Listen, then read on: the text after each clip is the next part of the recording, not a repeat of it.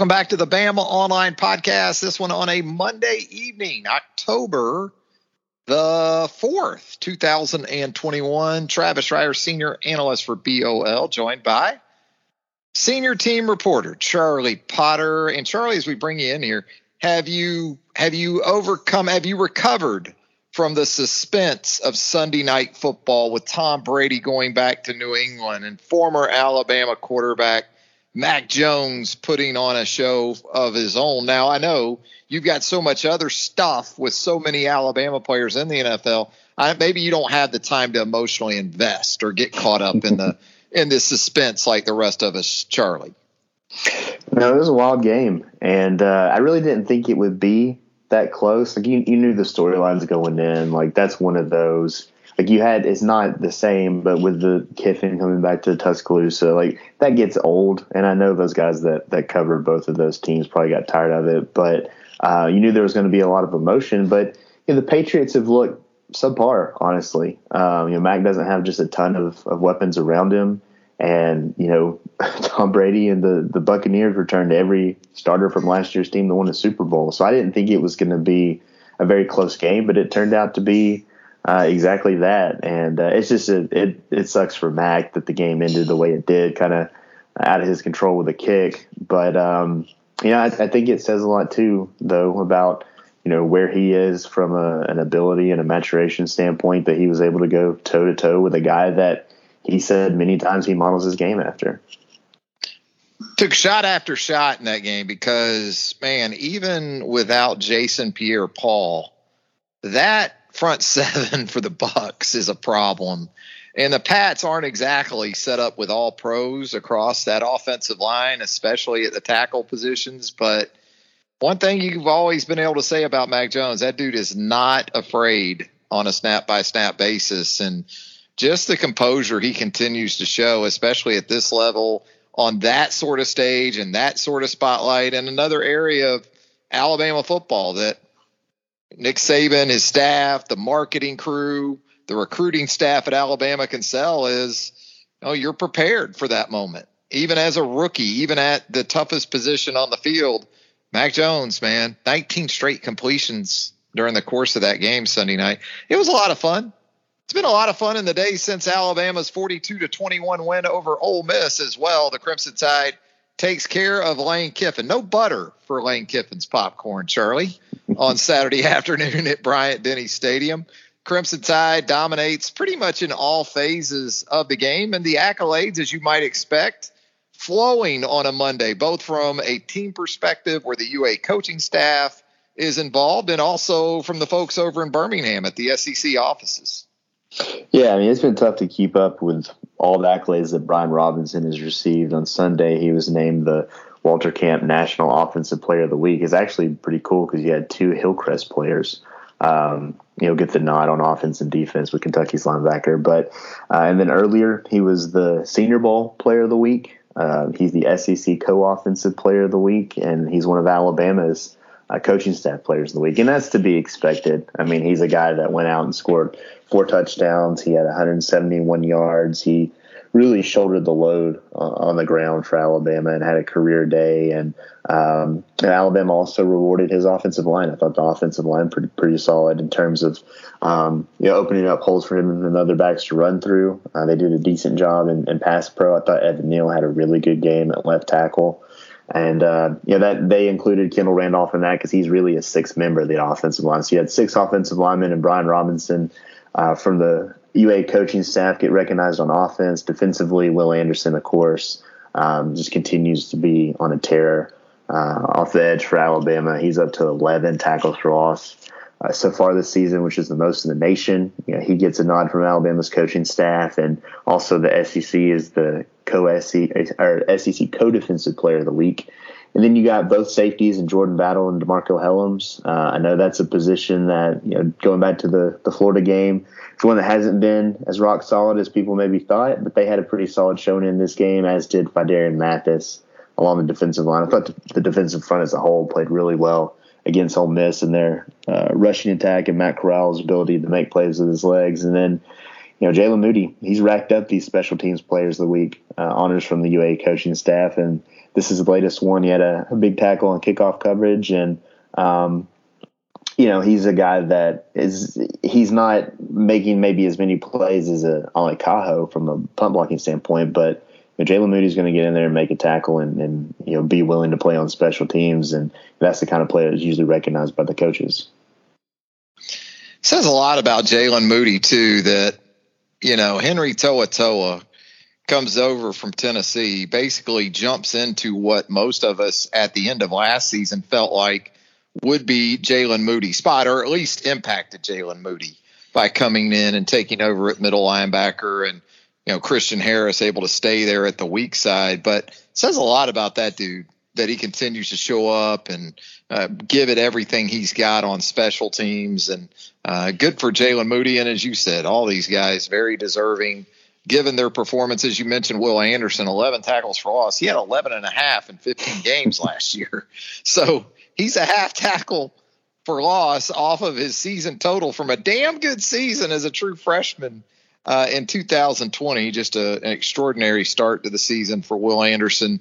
Um, we heard from Nick Saban on Monday, as we typically do around the lunchtime hour, and it was a newsy news conference. You not always like that if you're an Alabama fan, because more often than not, that goes back to injuries. And as a part of Brian Robinson's workhorse like performance on Saturday was the injury to sophomore running back Jase McClellan.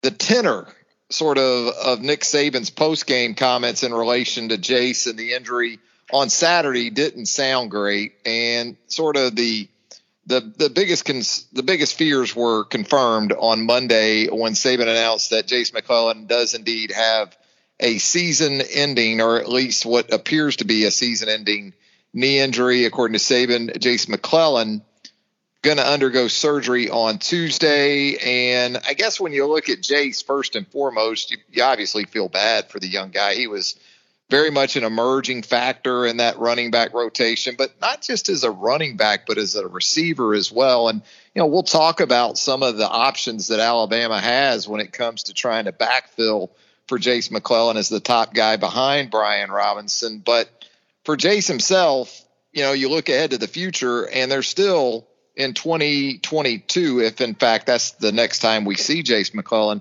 should be plenty of opportunities because you have Brian Robinson in his final season and uh, with where McClellan had positioned himself, given the time frame of the injury, if there is a silver lining in all this, Charlie, and with the way medicine and rehab works these days, you know, that's a guy that we could see is at least in terms of his rehab, maybe late season bowl prep, and then you would think if, even if it's in a limited capacity, hopefully maybe March and April is spring ball next year.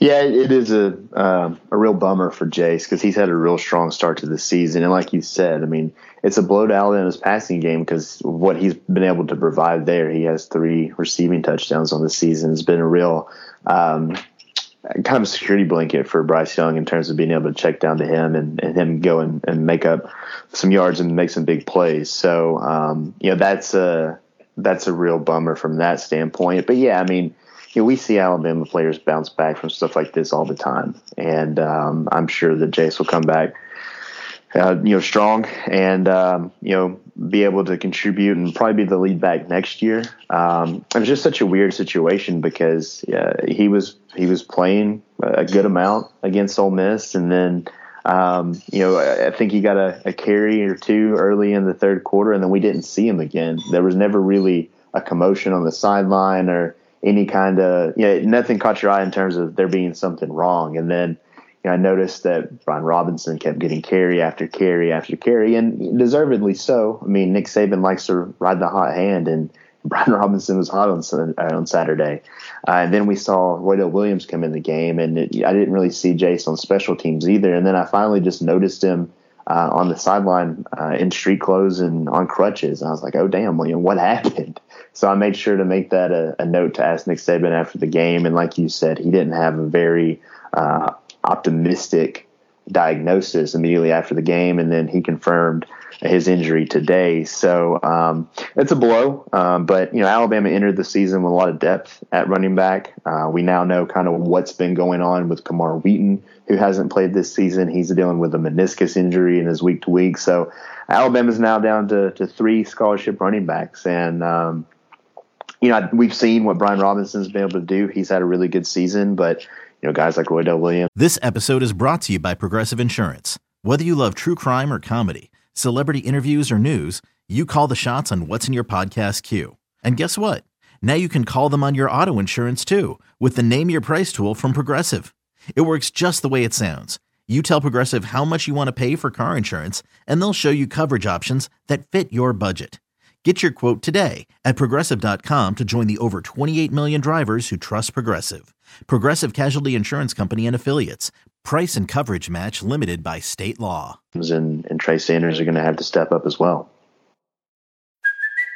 Hey, it's Kaley Cuoco for Priceline. Ready to go to your happy place for a happy price? Well, why didn't you say so? Just download the Priceline app right now and save up to 60% on hotels. So, whether it's Cousin Kevin's Kazoo concert in Kansas City, go Kevin, or Becky's Bachelorette Bash in Bermuda, you never have to miss a trip ever again. So, download the Priceline app today. Your savings are waiting Go to your happy place for a happy price. Go to your happy price, Priceline. And when you talk about the limited candidates that are in that mix, because it is, as you outlined for us there, pretty much three scholarship guys at this point. You had some off-season attrition with Kyle Edwards moving on, with Keilan Robinson transferring to Texas. So there was a thinning of the position even before we got to fall camp, and now that's been uh, a continuation with the injuries to Wheaton and now McClellan. Um, you think about maybe uh, the fact that this team could still have 10 games to play. You know, if they go through the SEC championship game, make it to perhaps the national championship game, that's 15 games. They played five. It just seems like they're a long way from the shoreline to have three scholarship backs, especially with the way they use their backs. It's obviously a physical rushing attack, but as we've talked about many times, Charlie, the standard that there is also in pass protection. That's a collision scenario each and every time. It's right up there with being tackled, maybe even some instances beyond the sort of violence that's uh, incorporated into those scenarios. So, uh, Roydell Williams, as you've said, uh, Trey Sanders, as we know, uh, week to week, these guys have to be involved, one or both of them, because I just feel like you're too far away from the finish line. All due respect to Brian Robinson, but there's only one Derrick Henry, okay? Derrick Henry had 395 carries in 2015. No one has come close to that in the Nick Saban era. Yes, Glen Coffee had a number of carries in 2008, Mark Ingram in 2009, Trenton Richardson. But I just don't think it's realistic to think that Robinson can go through that sort of stretch. One or both of these guys have to be able to give more than just a little bit, don't they? I think so. And you mentioned their workload. They they also play special teams, uh, both of those young guys. And, and Jason McClellan was one as well. So that's even more uh, time on the field. But um, you know, I, I think if they stay healthy, it's it's not really an issue. But you know, we've already seen Brian Robinson, um, you know, uh, deal with a, a, rib injury. He didn't play against Southern Miss. You know, Trey Sanders is still coming off of that uh, hip injury that he's lucky to be able to still be playing football from. Uh, and then you know maybe Camar Wheaton shows up later in the season, but you know maybe that's just a red shirt situation from him dealing with a meniscus injury. Uh, who knows? You know we'll see how that goes uh, uh throughout the year. But yeah, they're going to need some big time production from uh, Roydell and from Trey. And yeah, I think the Southern Miss game was really big for Roydell. Um, you know, kind of sharing the carries with Jase and uh, you know, it's not SEC defense, it's not SEC competition, but you know, Southern Miss had a pretty decent defensive front, and he was able to see some success there uh, with the first 100 yard game for Alabama on the season. Uh, but you know, Trey Sanders, um, you know, just the way that Nick Saban kind of talked about him. You know, talking about him getting more of an opportunity and how he's got to be able to step up and continue to make progress. Um, I think he's healthy, but maybe he's not doing everything they want him to do. Uh, from what you said, like a, a pass protection standpoint and things like that. And maybe he is still kind of you know banged up a little bit, not hundred percent. But you know Nick Saban's talked about it at at length really here of late since Will Anderson dealt with that um, knee injury going into the Florida game. Uh, you know, guys, you know, there's some instances where they can play hurt. Um, you know, they're not uh, injured and, and, out for the game, but they're dealing with stuff, but they still uh, can play. And maybe that's what's going on with Trey. But I, I, agree that I don't see Brian Robinson being a bell cow for like he was on Saturday the rest of the season. So they're going to need some of those young guys to step up and um, you know, if you, know, you you hate to to say it and maybe speak it into existence, but you know, if they have another setback, then maybe they have to look at it a, a emergency kind of situation where they pull another mm-hmm. player from position to to do some running back type things. Yeah, Saban touched on that Monday, and that that is a very real possibility. I would think as early as today's practice, at least for a period or 2 you mm-hmm.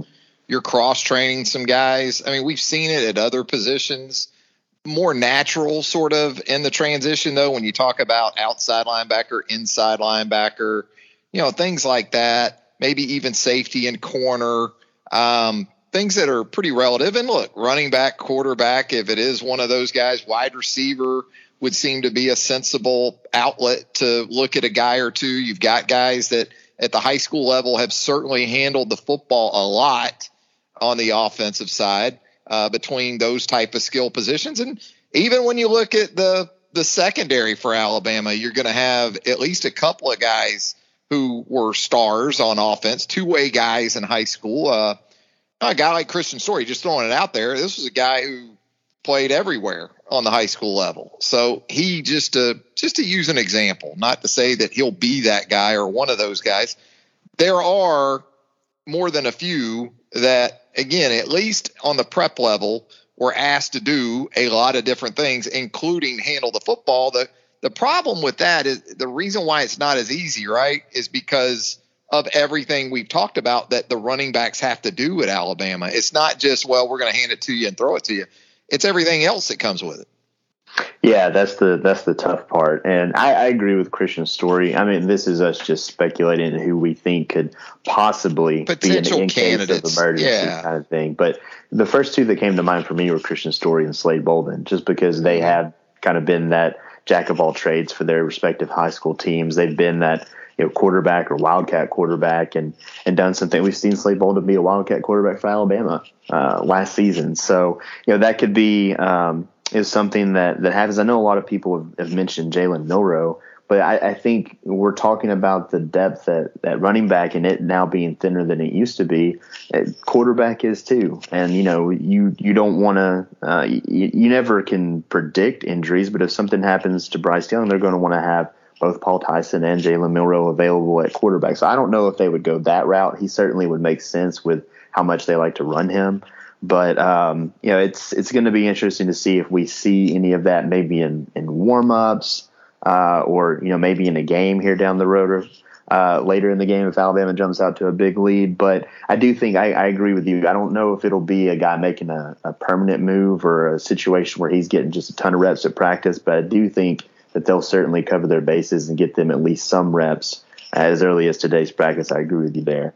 Yeah, the trick is okay, you want to cross train some guys. That's fine, but you don't want to disrupt the day-to-day preparation in some instances that guys that are already a part of a rotation um, it would seemingly be easier if it's a non-rotational guy. And I think Milroe's a fascinating uh, uh, candidate. And, and I agree with what you said based on the situation at quarterback right now. And and I personally don't like, especially at the quarterback position, disrupting the development uh, of a player at that spot. I think the day to day continuity and staying kind of in that vacuum that quarterbacks need to be in is important.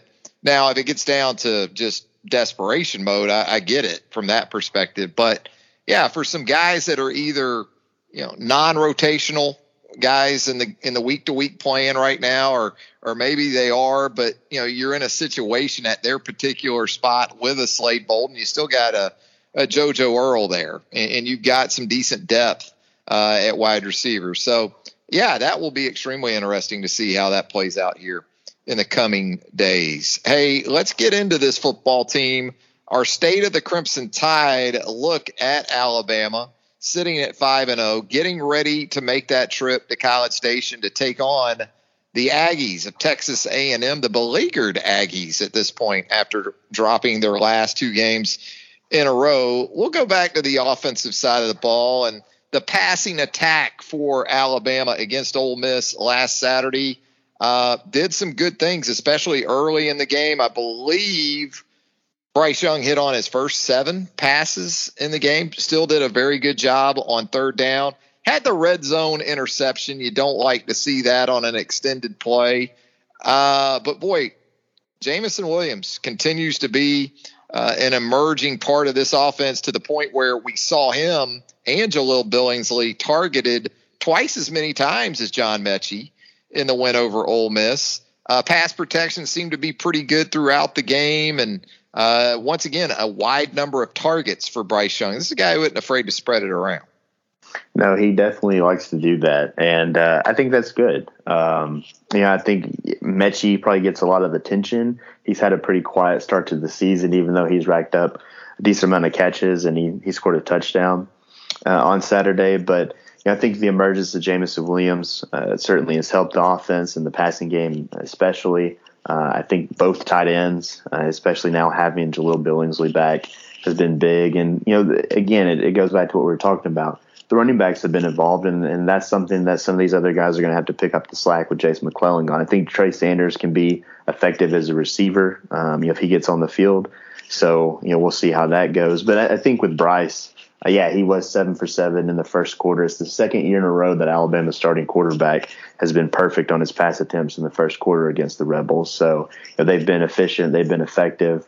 Um, you know, I think he probably wants the interception back, but outside of that, he, he had a, a really strong day. He's up to 17 touchdown passes in five games. And, um, you know, I know it's not necessarily, you know, what he was preparing for. But the the storyline going into it was a battle with early uh, Heisman Trophy contenders, guys at the top of the list. And I thought Matt Corral still played uh, well. Um, he didn't um, make a, a, lot of mistakes, which is what we saw him do against Arkansas last year, which led to a loss for the Rebels. But um, you know, I thought both quarterbacks were effective, and, and Bryce Young showed that while he's not necessarily a dual threat quarterback, he can again still continue to extend plays, keep his eyes eyes downfield, and and make plays through the air. And he did that uh, quite a good bit on Saturday. And uh, I think you know for the most part, the offensive line did a pretty good job from a, a pass protection standpoint, which is again why all of them were awarded uh, Players of the Week by the coaching staff.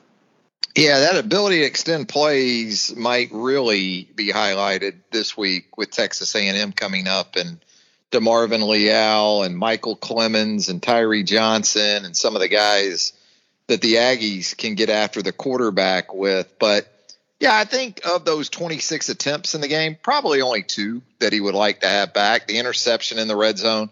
Also had Jameson Williams on a deep corner route there that he just missed him on. Mm-hmm. Otherwise, once again, very, very efficient Bryce Young and a multiple touchdown passing game for him once again. And how about Cam Latu, man? All he does is catch touchdown passes, Charlie.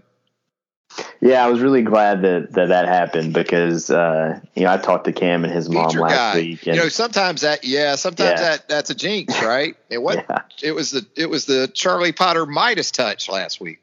Yeah, I mean, I've I've talked to some players. I talked to to SDH, Shaun Dion Hamilton, before the SEC championship game. He went out and tore his ACL, so I've had the reverse of that. But you know, it, it was good to see just because talking to him and his his mom, hearing the all the work he's put in and how he's really just bought into the process and um, openly accepted and and um, been willing to transition to tight end it's finally paying off for him. And yeah, I mean, it seems like every time he catches the ball, he ends up in the end zone. And it was his only catch of the game. It was only three yards, but um, you know, it was the the play that, that Nick Saban highlighted as the play of the game afterwards in his um, kind of TV segment. And uh, I think it was well executed by everybody. And uh, he slips uh, you know, into the end zone, and Bryson finds him easily for the touchdown. Yeah, when you're able to pound the rock like Alabama was able to do it, especially from heavy formations last Saturday, and you go play action down there on the goal line, that's usually easy money, and that was the case for Cameron Latu from Bryce Young last Saturday. Uh, the run game, we pretty much already hit on that with the workhorse performance from Brian Robinson in the win, the injury to Jase McClellan uh, this is a team, though, it seems like more and more in terms of offensive line play, got to clean up some shotgun snaps. I don't think there's any debate about that after Saturday. And really, it's been a little bit of an inconsistent thing for Darrian Dalcourt. But once the ball snapped, this group looks like it's starting to uh, you know come together more and more. That cohesion, the continuity, all those things seems like it's showing up more and more on a weekly basis. And the fact that all five of those guys, and then as you said earlier in the pod, Kendall Randolph also as a six guy were awarded Offensive Player of the Week honors on Monday. It tells you uh, the coaching staff likes what it sees from this group in a, an area that we pondered as potential movement uh, taking place as we move through the early stages of the season. Even uh, last week, I think we talked about it. It, it. it, looks like that group is is becoming more and more solidified. Yeah, I mean, one of the things Nick Saban said today is that uh, he thinks there's been steady improvement up front, which I think a lot of us can agree on. And um, you know, I think with with the Dalcourt, uh, really the, just the center position. You know, when we were talking about that as a position that featured competition heading into the season, and at least that last you know, what was a week and a half before the season started, that was something he pointed to was snaps. And, um, you know, he's, he's done a solid job for the most part, but you can still, like you said, point out some inconsistencies and that stuff he wants to work on. But, um, you know, I think the fact that they've, they've had that start on the road as a group, they were able to overcome uh, some of the cadence issues that they had and, and be able to finish the game like they did. Um, you know, for them to be able to, you know, go against a, an Ole Miss front that, um, you know, they, they weren't bringing the house. There was a lot of three man front uh, kind of stuff with uh, six defensive backs and, and eight players dropping back. But nonetheless, though, it's SEC competition, and they were able to kind of have their way at times in terms of the run game. And um, that group's going to have to continue to play well because, you know, we, we've talked about the entire podcast, the loss of Jase McClellan. It's not backbreaking or anything like that, but you're losing an effective back uh, and getting some of these young guys that are you know, stepping into larger roles and, and newer experiences, you know, to have an offensive line that is coming together and playing better each and every week is, is something that those young backs are certainly going to uh, embrace and, and be very thankful for. There's some security for those guys when you talk about Roy Roydell Williams and Trey Sanders and knowing that you do have an improving front that was already a quality group to start the season. So just trust those guys and you know run within the scheme. Don't try to get into freelancing or things like that. And you know the opportunity is going to be there to have some positive results. And when you talk about these secondary running backs to Brian Robinson, I mean ball security obviously he's at the top of the list for Roydell Williams and Trey Sanders. They both had fumbles early in the season, and then again off the ball, pass protection, and you know, not so much just the collision aspect. There's more to it than that. There's the ability to identify, okay, if they're bringing two guys, you know, and we're in a certain protection, where's my responsibility first and foremost? Who is the quarterback accounting for?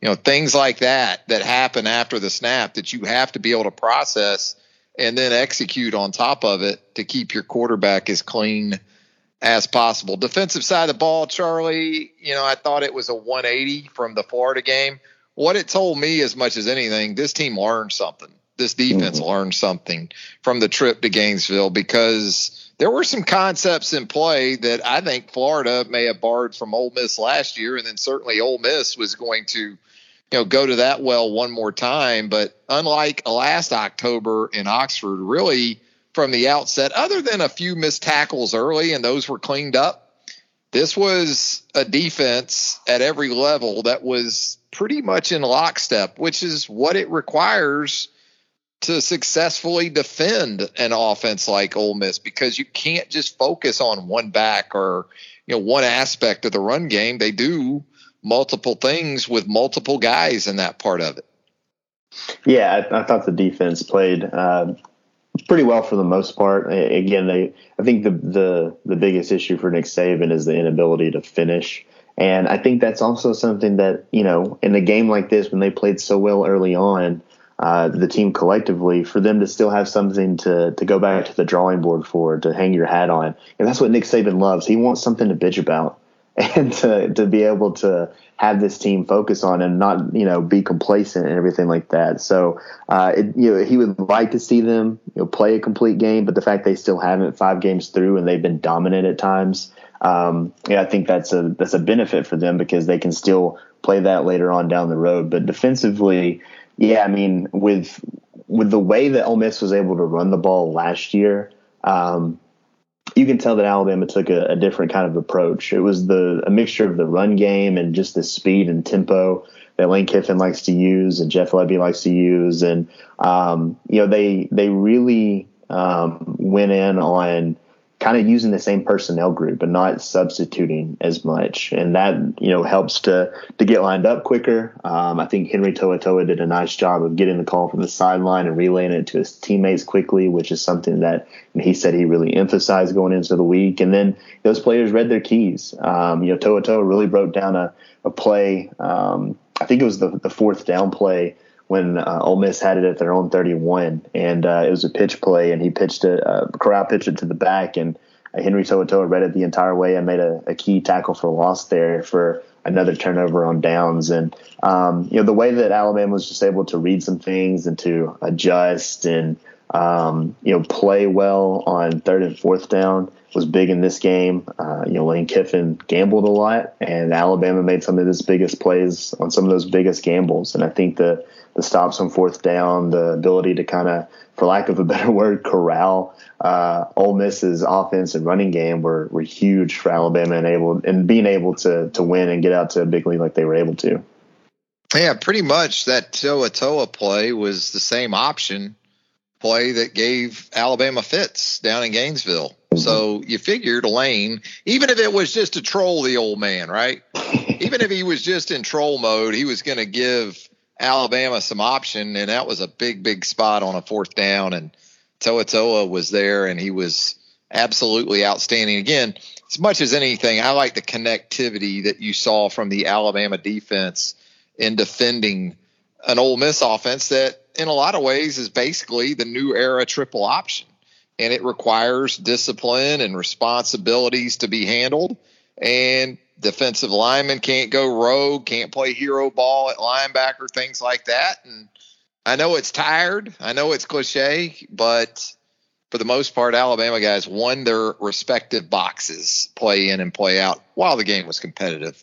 Anyway, we also saw because of injury some depth that was revealed on the back end of the Alabama defense and going against this Ole Miss offense. Now, Ole Miss was without Jonathan Mingo, their top option on the outside. That needs to be noted. But well, Alabama, again, tackling, uh, handling the quick game that Ole Miss likes to implement so much, did a nice job, I would say. And, uh, you know, thankfully, Kenny Yeboah no longer at Ole Miss. So the tight end wasn't as much of an issue, but it kind of made Matt Corral get off his first guy a lot and with that, the pass rush was also effective with Will Anderson, obviously, and guys like that doing their thing. But again, a collective effort. A lot of guys doing some good things. And you talked about the safeties, Jordan Battle and DeMarco Hellams. I thought this was a kind of a prove it game for these guys that we both expected a lot from going into the season. And like pretty much the rest of the back end, they answered the bell for sure. They did, yeah. Um, yeah, and both of those guys uh, were dealing with injuries during the game. Uh, we saw DeMarco Hellams go down early on. Daniel Wright stepped in, and then uh, Jordan Battle uh, went to the locker room before halftime, I believe, with a foot injury, and uh, he came back. They were both able to return to the game, and that was big for Alabama because, again, like like we've just talked about, they played well and they tackled well, which is key in my opinion because that's something that they've kind of struggled with at least early on. And um, you know, we saw again that kind of revolving door at Star. I, I still don't really fully understand what's going on there. Um, you know, they didn't sub a lot, so we saw a lot of nickel uh, for the most part. So uh, it was the first series. Malachi Moore was in. Uh, as that slot defensive back. And then the second series was Brian Branch. The third was Malachi Moore. The fourth was Brian Branch. So they kind of alternated them. Uh, but, you know, they want to get them both on the field. And uh, if they're going to kind of play mostly in nickel personnel, that's the way to do it, I guess. And, uh, you know, keep both players happy. And uh, I think, you know, they played pretty well. And again, like you said, there was no Kenny Yeboah in this game. And uh, the tight ends been a bugaboo for Alabama dating back to, to last year, if not beyond. Uh, but even with Jonathan Mingo out, they were able to to really uh, do a nice job in, in pass defense. Um, and you know, Corral had a, a, solid game, twenty-one to twenty-nine. Uh, but you know, I expected more plays from the receivers. Um, yeah, know, kept the explosive plays to uh, you know a, a, reasonable amount for sure, right? Yeah, I, I didn't. You know, going back and looking Dontario Drummond had four catches, but I barely remember hearing his right. name in the game, mm-hmm. and that's big. Uh, you know, Braylon Sanders, Sanders had the yeah. one-handed catch on the sideline, but you know, outside of that, uh, was kept in check for the most part. And um, yeah, I, I think that is big for the defensive backfield because um, you know last year it was uh, Miss able to run the ball, but yeah. they were also able to have success through the air, and not so much this year. 213 yards and a touchdown from Corral, and, and that's it. You know, he was he was efficient. Uh, he was uh, accurate with the ball, but you know they didn't, like you said, they cut down the explosive plays, and, and that was really big for the defense. Yeah, you got to talk about Drew Sanders and Will Anderson. Obviously, we talk about Will Anderson a lot, but Drew Sanders once again with a really solid performance, uh, a couple quarterback hurries, maybe nicked up a little bit. We didn't get an extensive injury update from Nick Saban on Monday, so maybe that's a good thing for some of these guys because at the end of the day, even though it was a convincing Alabama win, it was still a physical game, you know, and you kind of anticipated that uh, going into it. But those edge guys, you saw some of the depth there. You saw some of the depth at safety. Maybe a little bit of surprise. And hey, good good for Daniel Wright. All right, good for him. Um, but you know, you sort of anticipate maybe that's going to be Brian Branch from a depth perspective, but uh, it just shows you they still have a lot of confidence in Daniel Wright. And uh, I would think this week with Texas A&M, it'll be another nickel heavy type of game. Although, you know, A&M's kind of like Alabama offensively.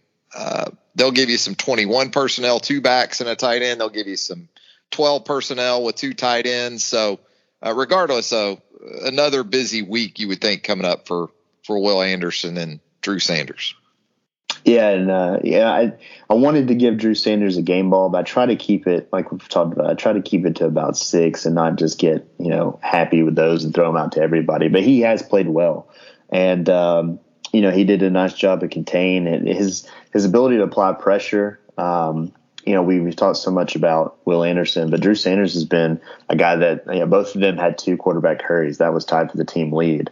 And, uh, you know, they're getting pressure on the quarterback, which leads to, to bad passes. And, um, yeah, I think that, um, he has made up for a lot of what they've missed from Chris Allen from that standpoint. And uh, you know, talking about the running backs, that's what you want those younger guys to do to come in and play like Drew Sanders has and seize that opportunity. And he's certainly done that. And um, yeah, I think you know Daniel Wright, he he takes his lumps. Um, you know, he's he's liable to be you know out of position or make a mistake, but I thought he played pretty well. And uh, you know, they're going to need that from him going forward because you know, like we were talking about at the star position, they're kind of doing that revolving door with Malachi Moore and, and Brian Branch and with that happening, we've seen Daniel Wright kind of be the money in those dime looks. So uh, that'll be interesting to see how it plays out moving forward. But altogether, collectively, your defensive line, outside linebackers, inside linebackers, guys in the secondary, uh, I think the those guys deserve a, a, lot of credit for the way they're able to play because there were a lot of people picking Ole Miss win this game because of you know their explosive ability on offense, and these guys really answered the bell. Yeah, between the linebackers and the safeties this week, Jalen Wydermyer, the Texas A&M tight end, might give him a little something to think about. That's on top of Isaiah Spiller, De'Von Achane, and those running backs to go along with that. So big week coming up for Alabama linebackers and safeties with what they'll see from the Texas A&M Texas A&M offense. Easy for me to say on Saturday night. Charlie, I think we're about pretty good here, unless you want to talk about Will Reichard's kickoff out of bounds or his consecutive PAT streak. Nothing drives me more crazy. The worst penalty in football, to me anyway, is the kickoff out of bounds. Drives me nuts, Charlie, especially when you do it on the opening kickoff against an offense that's putting up numbers with the very best in all college football, if not the very best. And I'm a Will Reichard guy, okay? How can you not be? But how wide is the football field? I understand you're trying to kick it down the left side. Just kick it down the left hash. Your coverage unit is better than most starting defenses. All right, in college football, just keep the ball between the sidelines, Charlie. Damn. So it sounds like you wanted to talk about Will Reichard and special teams. Uh, but hey, for what it's worth, it did bounce inbound or it landed inbound. Yeah, I mean it was a little bit of bad luck, but you don't even need to flirt with it. You know. I know. I know. Damn. I will say I I always um I don't know why that I was always the the end guy on hands team in high school. And anytime that ball was coming at me and it looked like it was going to sail over my head, I let it because Yeah. I, I was like, I'll, I'll take the flag out of bounds. I won't take a, a necessary So damn, hit. Charlie, in addition to running a self-reported four five forty in high school, was also the hands guy on the onside team. Damn, Charlie. I don't know if we've given you enough love for your uh, football prowess at uh, Hey, that at the was B. a, at that was a, hand time four seven five. I realized that oh, I thought you said four five. I missed. no, we- hey, there. we- Okay. we clarified All right. that. I publicly apologize. the reaction, I was like, "Why is he freaking out about this?" And I was like, "Oh, because I said it wrong." Um, I, I, I, I, no, you don't have any blowback from me on it. If you tell me four five, we're going with it, Charlie. I mean, that's as good as gold to me. though, like, everybody knows those high school uh, coaches with their stopwatches. I mean, everybody uh, could go to the the combine and have a strong showing with with what they get time. oh yeah, sure. Right. No, I, I think from um, outside of that, uh, Reichard had another strong day. You know, James Burnip one punt, not a lot of punting in this game, and I think A lot of fourth down attempts, right? Yeah, but um, you know, Jameson Williams another strong uh, kick return. You know, Slade Bolden got the only Didn't punt turn return. it over.